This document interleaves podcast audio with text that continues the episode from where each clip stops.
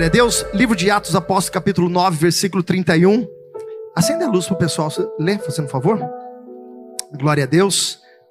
Assim, pois, as igrejas em toda a Judéia, Galiléia e Samaria tinham paz, e eram edificadas e se multiplicavam, andando no temor do Senhor e consolação do Espírito Santo. E aconteceu que, passando Pedro por toda parte, veio também aos santos que habitavam em Lida, e achou ali um homem chamado Enéas, jazendo numa cama havia oito anos, a qual era paralítico. E disse-lhe, Pedro, Enéas, Jesus Cristo te dá saúde, levanta-te e faze a tua cama. E logo ele se levantou. E viram-se nos todos os que habitavam em Lida e Sorona, os quais se converteram ao Senhor. E havia em Jope uma discípula chamada Tabita, que traduzido se diz Dorcas. Essa estava cheia de boas obras e esmolas que fazia. E aconteceu que naqueles dias a enferma, a enfermidade nela, ela o levou à morte. E tendo levado ao depositaram no lavando-a, depositaram no quarto na parte de cima. E como Lida era perto de Jope, ouvindo os discípulos que Pedro estava ali, lhe mandaram dois homens, rogando-lhe que não os demorassem em vir em ter com eles. E levando-se Pedro, foi com eles, e quando chegou, o levaram ao quarto alto. E todas as viúvas o rodeavam, chorando, mostrando as túnicas, as roupas que Docas fizera quando ainda estava com elas. Mas Pedro, fazendo sair a todos, pôs-se de joelho e orou. Voltando-se para o corpo, disse: Tabita, levanta-se. E ela abriu os olhos e, vendo a Pedro, assentou-se. E ele, dando-lhe a mão, a levantou e, chamando os santos e as viúvas, apresentou-lhes viva. E isto foi notório por toda Jope. E muitos creram no Senhor e ficou muitos dias em Jopes com um certo Simão, o curtidor. Você pode fechar os seus olhos, mas abrir teu coração nessa noite. Coloque a mão sobre o teu coração e fale, Espírito Santo, fala comigo hoje. Eu entrego o meu coração aberto, Deus, como uma terra fértil, para que essa boa palavra possa encontrar lugar no meu coração. Pai, em nome de Jesus, nós te agradecemos por tudo que o Senhor tem feito. Nosso coração é grato, Deus, porque nós estamos aqui e sabemos que a tua presença se faz real. Mas sabemos, ó Deus, que o Senhor também, pela tua unipresença, tem se movido em cada lar. Enquanto nós estamos aqui adorando, exaltando e ouvindo da tua palavra, o Senhor tem se movido na nossa casa, na nossa família, entre os nossos. E talvez aqueles irmãos que hoje talvez eh, não puderam estar aqui por alguma situação e agora estão nos ouvindo, Pai, também sejam alcançados por essa mesma presença, por essa mesma unção. Pai, eu nunca vi o Senhor despedir aqueles que os buscaram da mesma forma que eles chegaram. Algo o Senhor fez, algo o Senhor entregou na vida dos teus filhos e nessa noite não será diferente. Aqueles que vieram sedentos pela tua palavra, não para participar de um culto, mas para se entregar a entregar a Ti, ó Deus, o nosso culto. Faz, ó Deus, com que eles saiam movidos pela Tua presença, pelo Teu poder, em nome de Jesus. Pai, eu me escondo atrás de Ti e peço que o Senhor use a minha vida de uma forma poderosa, em o nome de Jesus. E se você crê que Deus vai falar contigo, diga glória a Deus. Queridos, eu preciso de um minuto da sua atenção. Eu falo que a presença do Espírito Santo na vida de um homem, na vida de uma mulher, ela é poderosa para transformar qualquer situação. Se nós pegarmos o livro de Atos dos Apóstolos, e isso me vem à memória agora com muita clareza, um Pedro, a qual nos últimos momentos, decepcionado por si mesmo, por não entender todo o processo, por tudo aquilo que aconteceu, porque naquele dia em que Jesus estava sendo é, levado à crucificação, momentos antes, quando Jesus é condenado, e a Bíblia vai dizer que Pedro se esconde, uma grande frustração se entra no coração de Pedro. Nós conhecemos a história. Nós vemos um Pedro que ousadamente diz, revela que Jesus é o Filho de Deus, o Filho do Deus vivo, mas automaticamente, na consequência dessa palavra, permite que algumas situações, ao ponto de Jesus o repreendê-lo, dizendo: Olha, afasta-se dele, Satanás. A Bíblia vai dizer que esse Pedro, a qual, quando Jesus morre, mas após o terceiro dia ressuscitou, Jesus sentado na praia, um dia disse: Pedro, nós vamos voltar a pescar. Pedro, como qualquer um de nós, que muitas vezes nos frustramos com situação, Pedro retrocede na sua caminhada. E o interessante é que esse Pedro, a qual nós estamos falando agora, que no capítulo de número 9 faz dois milagres maravilhosos, é um Pedro que antes da descida do Espírito Santo, do livro de Atos dos Apóstolos, capítulo 2, é um homem frustrado consigo mesmo não frustrado com Deus, porque Deus jamais vai nos decepcionar. Deus jamais vai fazer algo que nos decepcione, porque Ele é Deus e Ele conhece. Mas eu quero que você preste muita atenção. Pedro, antes da descida do Espírito Santo, é um homem que diz para os seus discípulos, junto com os discípulos que estavam junto com ele: Olha, eu vou voltar a pescar. Pedro estava dizendo: Eu vou voltar às velhas práticas. Quando no livro de Lucas, Jesus chama Pedro, a Bíblia vai dizer que Pedro deixa tudo e vai seguir a Jesus. Mas a frustração, olha só, a frustração, a decepção consigo mesmo faz Pedro voltar a ter as mesmas práticas. Queridos, na nossa caminhada nós vamos nos frustrar com muitas coisas. E posso te falar algo? Muitas vezes, por nós sermos tão críticos, muitas vezes, eu sou uma pessoa dessa forma. Eu sou uma pessoa que me cobro demais. Eu sou uma pessoa que eu tenho uma autocrítica muito grande dentro de mim. E eu estou sempre, é, entendo isso, irmãos, não é uma questão de reclamar, mas insatisfeito, porque eu sempre acredito que eu posso fazer mais, eu posso entregar mais, eu posso me doar mais. Talvez seja esse, por isso que eu sou tão calmo, tão tranquilo. Glória a Deus por isso, que se fosse dessa forma.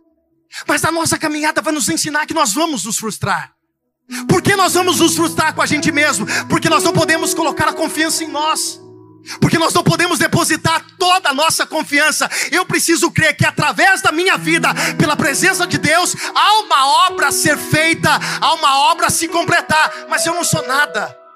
E eu vou me frustrar quando eu coloco a minha confiança em mim mesmo. Quando eu deposito toda a minha confiança em mim mesmo. Em algum momento eu vou me decepcionar. Por quê? Porque essa é uma forma de nós entendermos que sem Deus nós não somos nada. Só que também, irmãos, nós vamos nos decepcionar com pessoas. Nós vamos nos frustrar com pessoas. E eu posso estar falando com pessoas que entraram aqui hoje, talvez pela primeira vez, ou talvez já há algum tempo, entraram aqui decepcionados com alguém, com alguma liderança de uma igreja. E isso, quando acontece, irmãos, cria dentro de nós uma defesa. Há um mecanismo que começa a trabalhar dentro de nós e nós começamos a nos fechar. E isso é perigoso, irmãos, por quê? Porque de, de, uma hora para outra nós podemos impedir, quando acontece isso em questões espirituais, nós começamos a impedir que uma palavra profética chegue no nosso coração. Volto a dizer para você, irmãos, você vai se frustrar.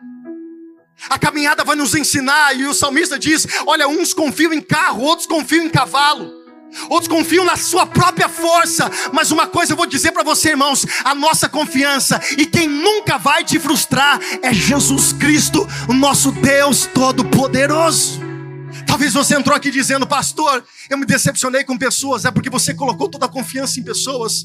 Pastor, eu me frustrei comigo mesmo. E tem pessoas que se ficam se mutilando consigo mesmo porque não cumpriram. Irmãos, deixa eu falar uma coisa para você: você é falho, você pode errar, você pode não conseguir fazer aquilo que realmente você deseja. Mas escute, isso nos ensina algo que nós dependemos da presença do Espírito Santo de Deus. É por isso que Jesus disse: em meu nome, não no nome do César, do João, do Gustavo, do Pedro, não. Em meu nome, Jesus disse: obras ainda maiores vocês fariam. Sabe o que vai acontecer na tua vida? Quando você entender que Cristo é o centro, coisas serão feitas através da tua vida. A glória é minha, pastor, de jeito nenhum. A glória sempre será dele, porque dele para ele são todas as coisas.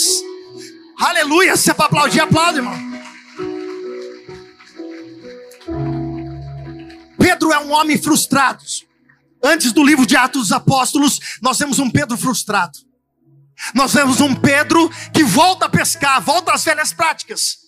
Porque a decepção, a frustração faz a gente retroceder, faz a gente andar para trás, faz a gente voltar às velhas práticas. Irmãos, toda pessoa que sai da presença de Deus, toda pessoa que, que, que, começa a voltar às velhas práticas, é porque no percurso da sua caminhada se decepcionou com alguém, se decepcionou com alguma coisa, por quê? Porque colocou a sua esperança em coisas, em pessoas, e isso pode acontecer. Mas agora a Bíblia vai dizer que a palavra do Espírito Santo, a palavra de Deus, nos diz que o Espírito Santo, no Atos Apóstolos, capítulo 2, ele desce como línguas repartidas de fogo. A presença de Cristo transforma. O poder do Espírito Santo cura. O poder do Espírito Santo liberta. O poder do Espírito Santo transforma. E é esse Jesus que nós estamos falando hoje. Porque não é como você entrou dentro dessa igreja, não é como você colocou o pé para dentro dessa igreja, é o que você vai permitir que o Espírito Santo de Deus faça na tua vida enquanto você estiver buscando o Deus que está se movendo nessa igreja, o Deus que faz presente nessa igreja. É isso que vai mudar.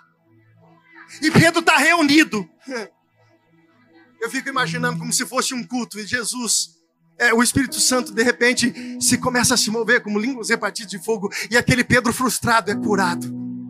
Aquele Pedro frustrado, ele é transformado pelo poder de Deus. Escute isso. Irmãos, e toda pessoa que é tocada pelo Espírito Santo tem algo no teu coração que começa a se mover de uma forma ainda mais rápido, mais forte, chama-se ousadia.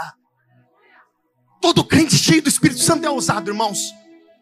Vou dizer para você de novo: todo crente cheio do Espírito Santo tem ousadia. Não tem medo de dar um passo na direção de Deus. Pedro, irmãos, ele, ele sai. E a presença de Deus é tão grande que Pedro, na primeira pregação, milhares de pessoas reconhecem Jesus. E o discurso de Pedro, irmãos, é isso que eu quero que você entenda.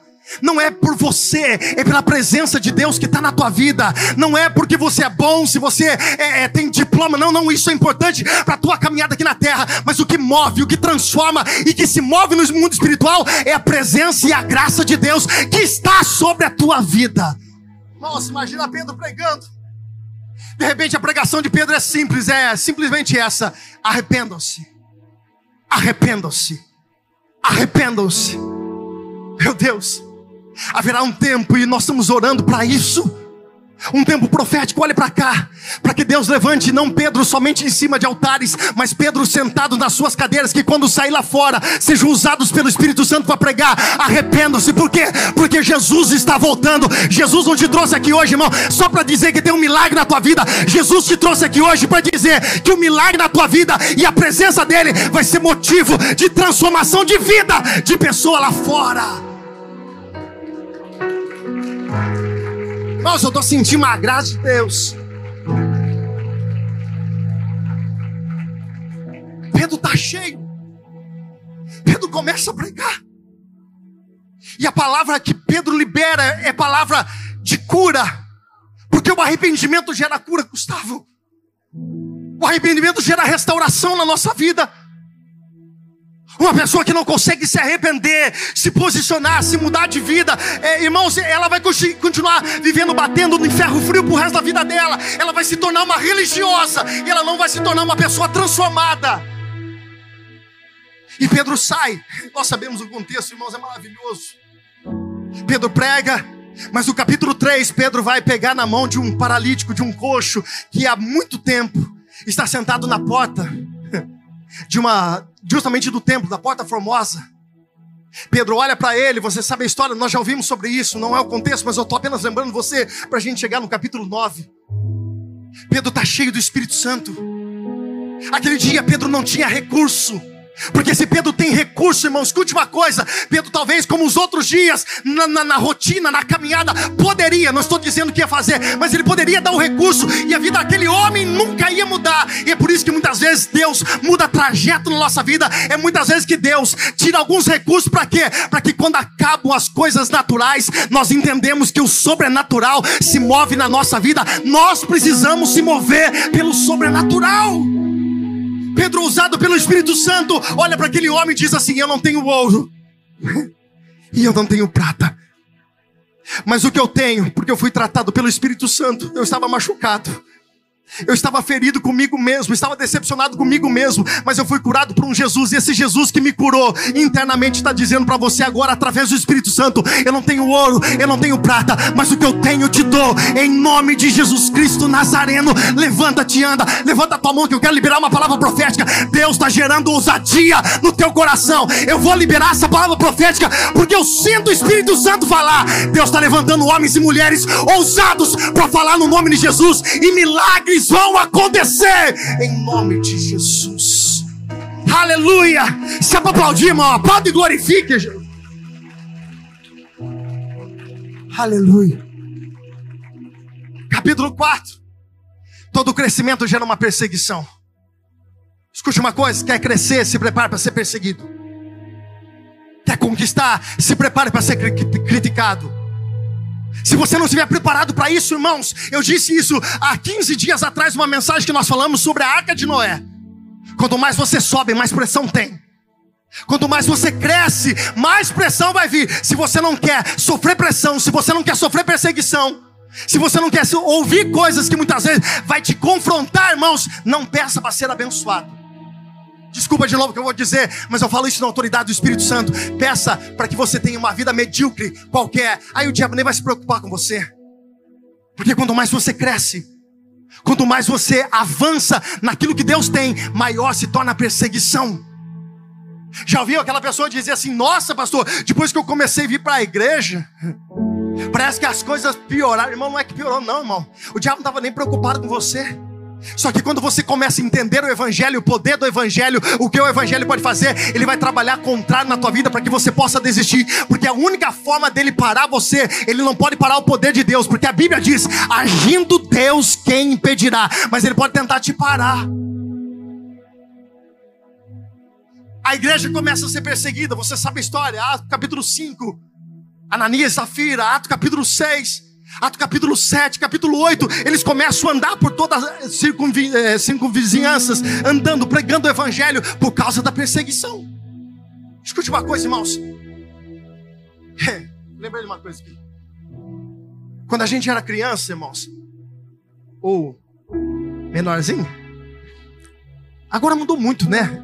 A juventude hoje, nem, negócio de soltar pipa, negócio de, de, de rodar peão, Fala isso para um adolescente, ele fala que rodar peão, o que, que é isso? Soltar pipa, raramente a gente vê alguns pais levando o filho soltar pipa, aquelas coisas lá. Mas, irmãos, eu me lembro que na época que aquela febre de pipa. E eu lembro que tinha aquele negócio lá de um taiar, taiar, né? É? Quem nunca passou cerol na linha? Agora tá perigoso, mas antigamente tinha aqueles pastos, aqueles campos enormes, e a gente soltava pipa e, e, e tirava re, relinho, né? É? Tirava, é, tirava relo. E eu me recordo muita uma vez que nós estávamos soltando pipa, irmãos. E, e o pipa do outro foi, cortou a linha, e todo mundo, irmãos, mas era uma febre de moleque correndo atrás do pipa. Só que um dia caiu na casa que tinha um cachorro.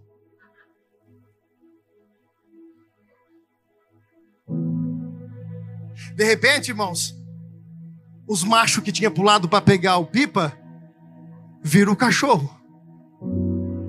E sabe o que aconteceu, irmãos? Tava já todo mundo meio cansado. Mas quando viu o cachorro, sabe o que aconteceu? Perna para quem tem. Olha para cá, vou explicar uma coisa para você. Tem muitas vezes no mundo espiritual, Deus permite que alguns pitbulls espirituais sejam soltados atrás de nós. Sabe por quê? Para a gente se mexer. A igreja crescia por causa da perseguição. O que para você hoje, escute, é uma luta, é uma dificuldade. O que para você hoje é um momento talvez que tenha derramado lágrima dos seus olhos. Deus trouxe você aqui hoje a dizer, é só para te fazer crescer, é só para fazer você avançar, é só para você sair do lugar. Deixa eu falar uma coisa para você, irmão. Tem um estágio na vida de um homem chamado comodismo, e esse é um dos piores estágios que um homem, uma mulher pode chegar, aonde ele acha que tudo tá bom. Deixa eu dizer uma coisa para você. Você pode ter entrado aqui na melhor fase da tua vida, mas o Espírito de Deus manda dizer para você: eu tenho mais para tua vida, eu tenho mais para tua vida. Essa batalha, essa luta não é para te derrubar, essa luta, essa batalha é para fazer você avançar. Deus está arrancando alguém do comodismo. capítulo 9. A conversão de Paulo e Saulo, mas ainda nós estamos ainda falando desse homem chamado Pedro. Esse homem chega em uma cidade. A Bíblia diz que a igreja crescia andando no temor ao Senhor e na consolação do Espírito Santo. E aconteceu que passando Pedro por Pedro, por toda parte, veio aos santos que habitava na cidade de Lida. E ali tinha um homem paralítico, doente há oito anos. Irmãos, uma pessoa que ela não vive, escute, uma pessoa que ela não está habituada a viver uma situação e de repente ela passa a viver, é totalmente desconfortável, é totalmente incômodo.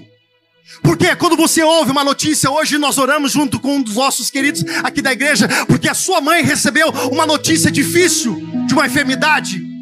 Irmãos, todo mundo que recebe e que vive um momento difícil, abate dentro do coração, a tristeza vem, a preocupação vem. Ou alguém comemora uma notícia ruim aqui? Alguém comemora? Irmão, se você comemora uma notícia ruim, passa aqui no final que eu preciso orar para você. Nós abatemos, por quê? Porque palavras e situações mexem com o nosso emocional, porque ainda nós somos carne. Lembra que eu disse para você, irmãos, você vai se abater porque tem situações que se abate. Jesus disse: "No mundo vocês terão aflição", e essa aflição são situações que nós não queremos passar. Esse homem, como ele está abatido na cama. Mas a Bíblia vai dizer que mandaram chamar Pedro. E a palavra de Pedro é simples, irmãos. Porque uma palavra do Espírito Santo, gerada pelo Espírito Santo, não tem rodeio, não. O que nós precisamos aprender como igreja de Cristo é nos posicionar em oração. E essa oração não precisa ser uma oração, irmãos, é, com um monte de palavras difíceis, né? Deus de Abraão, Deus de Isaac. Se você consegue orar desse jeito, irmão, louvado seja Deus. Mas o que Deus precisa de mim, de você, somos Pedros que se posicione diante de situações que estão erradas e se posicione no nome de Jesus com autoridade para declarar o fim do problema sobre essa situação. Deixa eu fazer uma pergunta para você: qual é o problema que você enfrenta hoje? Você tem um nome desse problema? Sim ou não? Tem um nome? E por que ele ainda se move na tua vida? Pastor, tem um tempo de Deus? Sim, tem um tempo de Deus. Eu entendo perfeitamente, irmão. Se é uma coisa que eu entendo, aprendi a entender, é o processo de Deus. O Kairos e o Cronos. São tempos diferentes. Fala de um Deus e o tempo, mas fala de uma forma diferente de nós olharmos. Para Deus, um dia é como mil anos, e mil anos é como um dia. Mas tá, diante dessa situação, quantas vezes você se posicionou em autoridade para repreender o que está acontecendo na tua vida? Irmãos, não se ofenda. Não se ofenda. Em nome de Jesus. Mas você vir aqui, sentar, ouvir a palavra e falar, pastor, olha, até arrepiei hoje. Mas quando você sair lá fora e encontrar o gigante e você não se posicionar, desculpa, não mudou nada na tua vida. Sair daqui aceitando o problema Sai daqui é, acostumando com a situação, irmãos. Não está mudando nada na tua vida. Se você tem a presença do Espírito Santo. E se eu não me engano, na minha Bíblia, não sei na sua, também está dizendo isso. Mas na minha Bíblia está dizendo que eu e você somos templo do Espírito Santo de Deus. Você é templo do Espírito Santo de Deus. Sabe que tem dentro de você aí, ó, um Deus que tem o domínio sobre todas as coisas. E Ele trouxe você aqui para dizer hoje: se posiciona, ora contra isso pastor, estou vendo o barco afundar. É, seja o que Deus quiser. É, seja o que Deus quiser. Ai, Deus sabe. Eu sei que Deus sabe. Mas se eu não me posiciono. O que Pedro disse? Ô oh, rapaz, cuidado, não? Tá difícil aí, irmão, deitado. Qual é a palavra de, de, de Pedro? Levanta-te. Levanta-te. Levanta-te. Irmãos, talvez você veio aqui hoje querendo ouvir uma palavra de Deus de que você vai conquistar, de que você vai crescer, de que você vai comprar, que você, irmãos, isso tudo Deus pode fazer e eu creio nesse Deus, mas Deus trouxe você aqui para dizer que existe uma autoridade dada pelo Espírito Santo na tua vida e tem situações hoje que estão roubando a tua paz e elas vão começar a cair por terra hoje, porque a revelação dessa palavra é: você tem autoridade sobre essa situação, obras ainda maiores. Deus disse, Jesus disse que nós faríamos e nós vamos nos apropriar disso. Esse casamento tem jeito, esse filho tem jeito, essa empresa tem jeito, esse negócio tem jeito, essa enfermidade, o médico disse: Deus não, a última palavra quem dá é Deus. Deixa eu dizer uma coisa para você: a autoridade está sobre a tua vida, em nome de Jesus. Só que Pedro está lá, orando na casa desse homem, Denéias, mas a Bíblia está dizendo que tem uma mulher, fala comigo, discípula. Não, fala que nem ousado, ousada. Fala assim, discípula de Jesus. Irmão, isso me pegou. Isso me pegou. Porque criou na nossa mente o quê? Se eu sirvo a Jesus, eu não passo por problema. Não, Irmãos, desculpa desconstruir algumas coisas que você talvez tenha ouvido em outro lugar. Eu, eu não sei, mas eu preciso falar. Quem disse que servir a Deus não passa por problema? Lembra de Lázaro? Jesus era amigo. Amigo de Lázaro.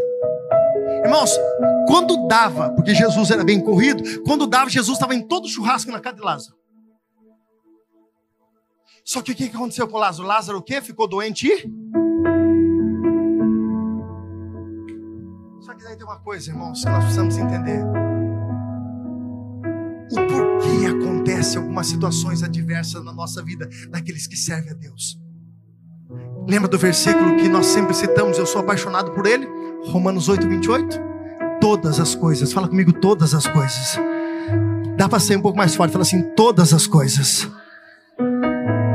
Não está dizendo algumas coisas, não está dizendo poucas coisas, não está dizendo muitas coisas, está dizendo o quê? Alguma coisa tem um propósito nisso que está acontecendo. Pastor, eu sirvo a Deus. Pastor, eu estou sempre na presença de Deus. E aí a gente gosta de, de, de, rasgar o confessionário com Deus, e a gente quer colocar meio que Deus na parede de uma forma indireta, dizendo: Olha, Deus, eu, eu sou dizimista, eu sou ofertante, eu vou na sua igreja, eu vou na sua casa, na igreja não, eu vou na sua casa, eu sirvo ao Senhor, olha, eu sou diácono, eu sou diaconisa, olha, eu canto, olha, eu, eu prego. Irmãos, a gente acha que isso impressiona Deus. Não, irmãos, isso é uma gratidão, é uma forma de nós retribuirmos tudo que Deus faz, mas aonde está na Bíblia? quem serve a Deus não passa por luta. Agora, quando algo vem, eu preciso entender o que Deus tem como propósito nisso. Ou você acha que Deus está no céu dizendo assim: vou castigar você? Faz isso, pá! Não, primeiro, nós somos refém de muitas decisões e muita escolha nossa. Quem está entendendo, diga amém, Jesus. Segundo, tudo tem um propósito. Tudo tem um propósito.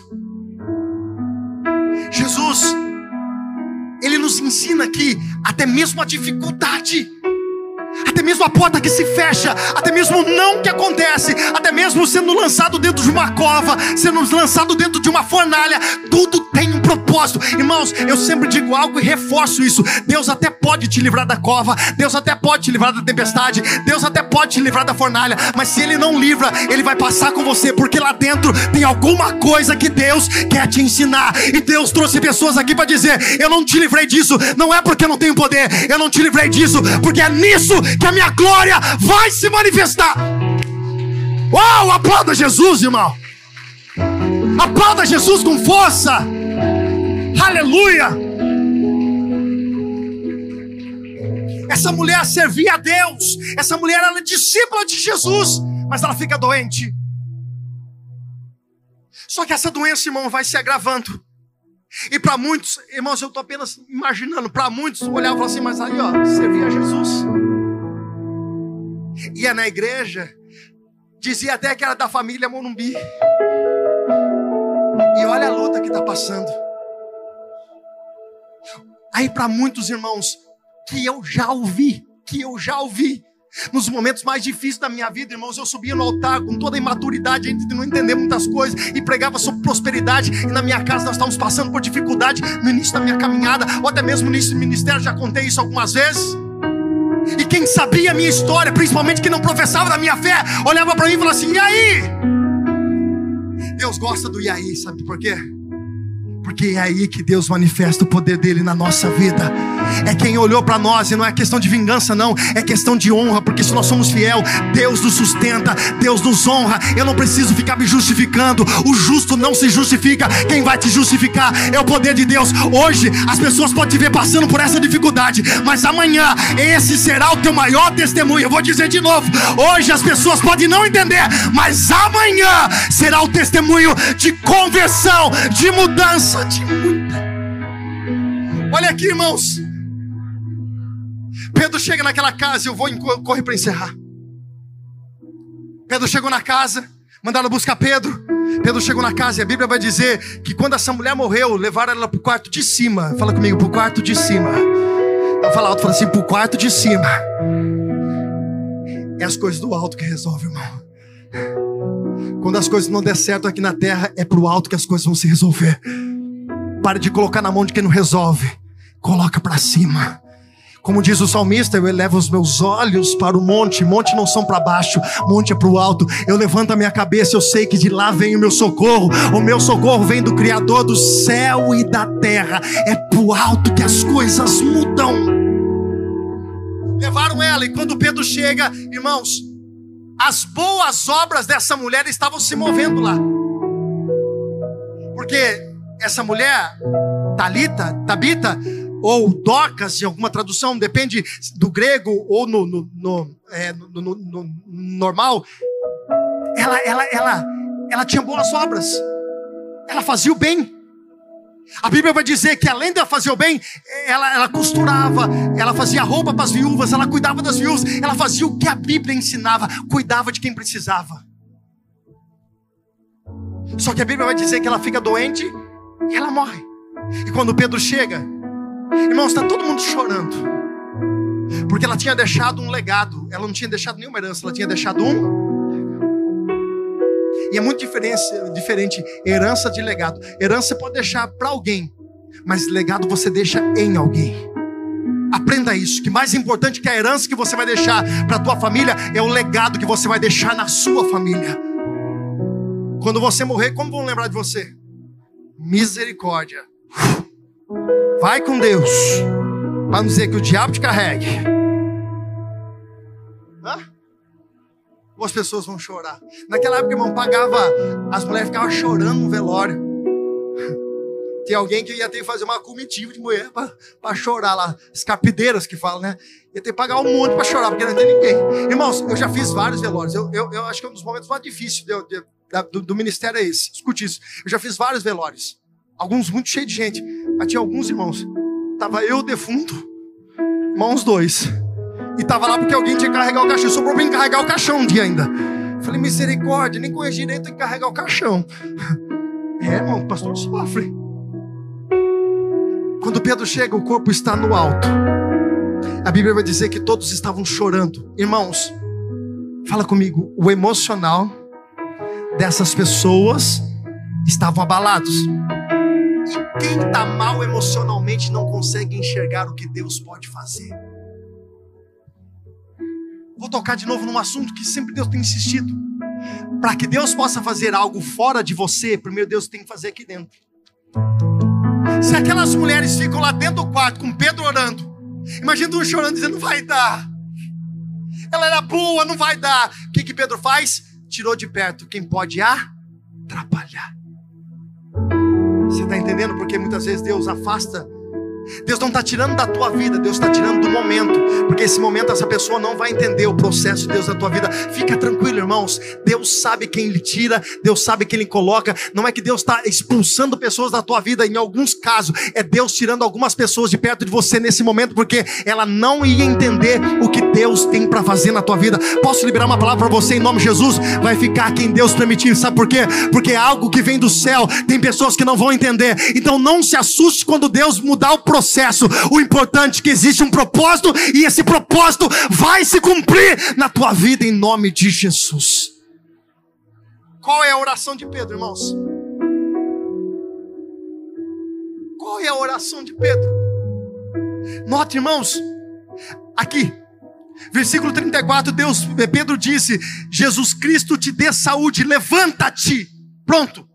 Aqui no versículo 40, mas Pedro, fazendo sair todos, pôs-se de joelho e orou, voltando-se para a mulher, disse: Tabita, levanta-se.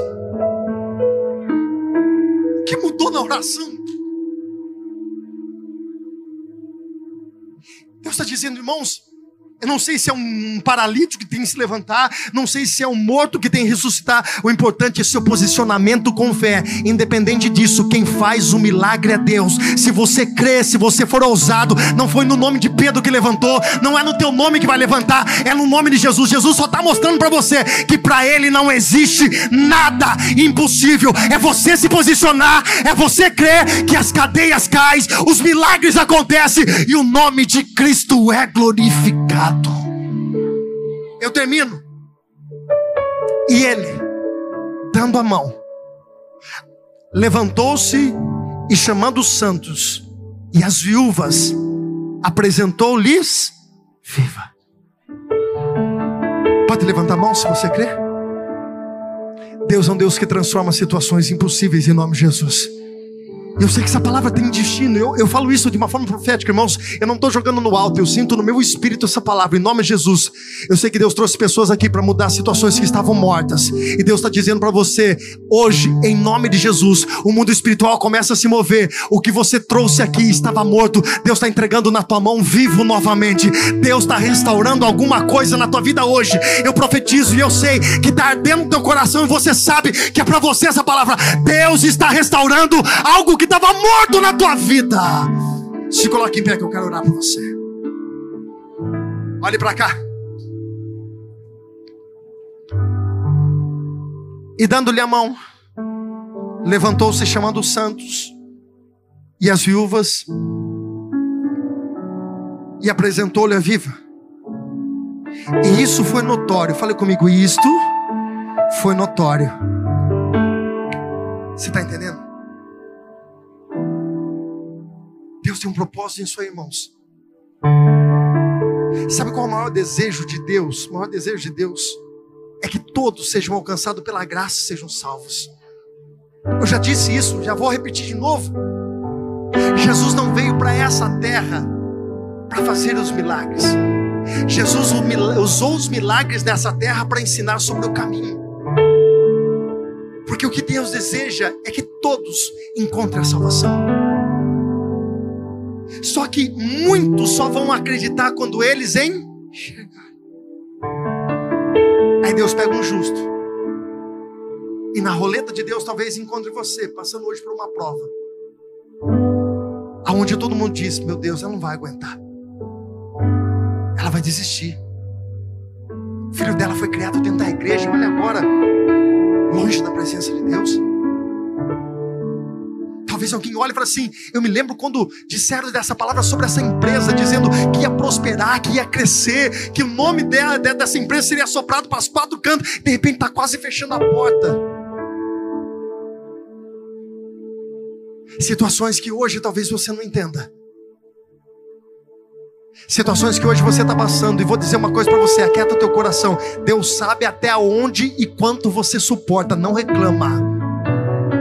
Vou dizer de novo para você: Deus sabe o quanto você suporta e Deus sabe até onde você aguenta. Não reclama.